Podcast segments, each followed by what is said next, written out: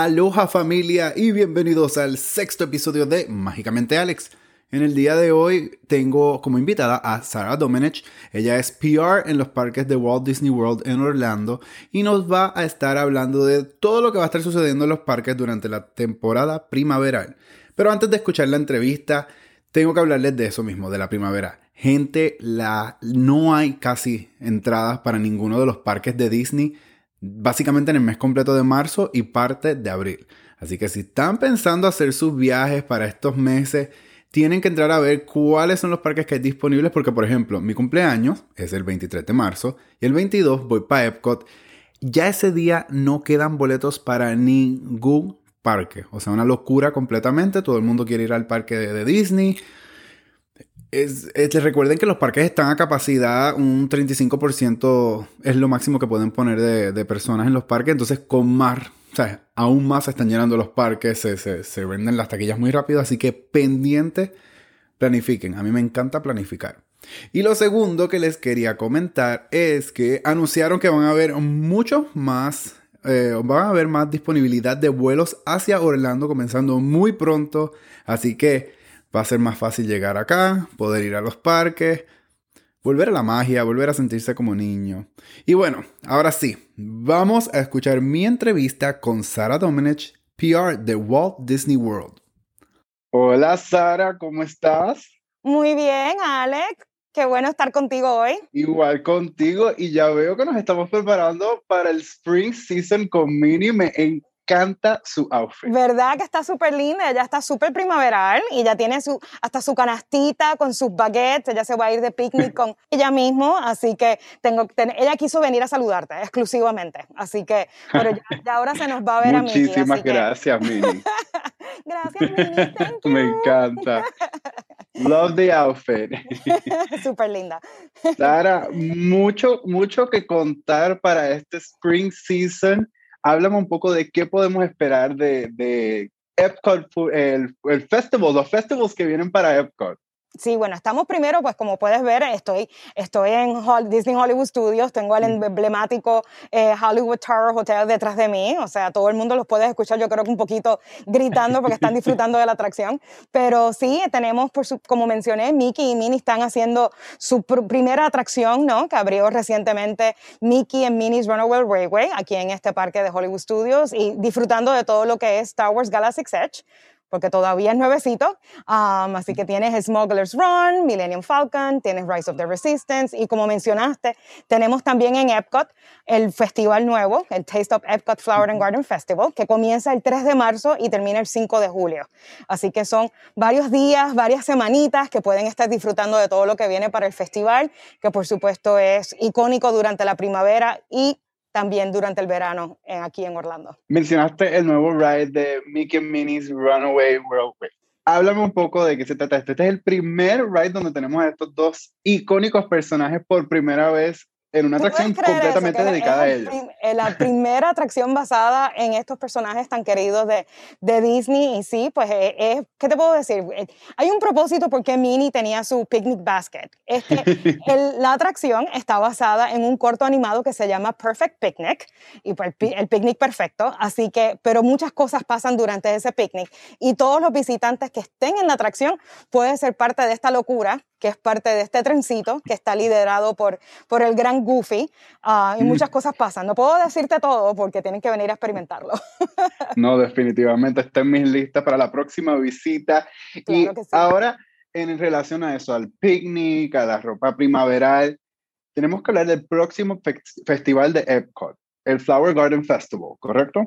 Sí, el festival, como te mencioné, em, empieza ahora el 3 de marzo y es hasta el 5 de julio. Tenemos muchísimas cosas, exhibiciones y, topiarios con todos de flores, jardines, de cómo hacer las cositas en casa, donde te puedes tomar fotos con estos topiarios y estas piezas hermosas que, que nuestros em, diseñadores han hecho aquí con todo, bueno, como te mencioné, con las flores, se pueden hacer estas creaciones súper hermosas, pero también puedes disfrutar de entretenimiento en vivo. Tenemos The Voices of Liberty, que es uno de los, nuestros grupos aquí en Disney que van a interpretar canciones a capela y también, por supuesto, tenemos el Mariachi Cobre que van a interpretar canciones, por supuesto, de nuestro querido y lindo México eh, para todos nosotros acá en Walt Disney World Resort y los que estén en Epcot. Así que desde el 3 de marzo hasta el 5 de julio no se lo pueden perder el Taste of Epcot Flower and Garden Festival. Y dice Taste of Epcot. Sé que he ido varias veces y varias veces y la comida tiene algo particular. Hay muchas cosas que son relacionadas como en el healthy eh, eh, green side of food que no vemos usualmente en los otros festivales. ¿Correcto? Sí, Correcto. Y una de las cosas también es que usan ingredientes que son exclusivos para la Florida.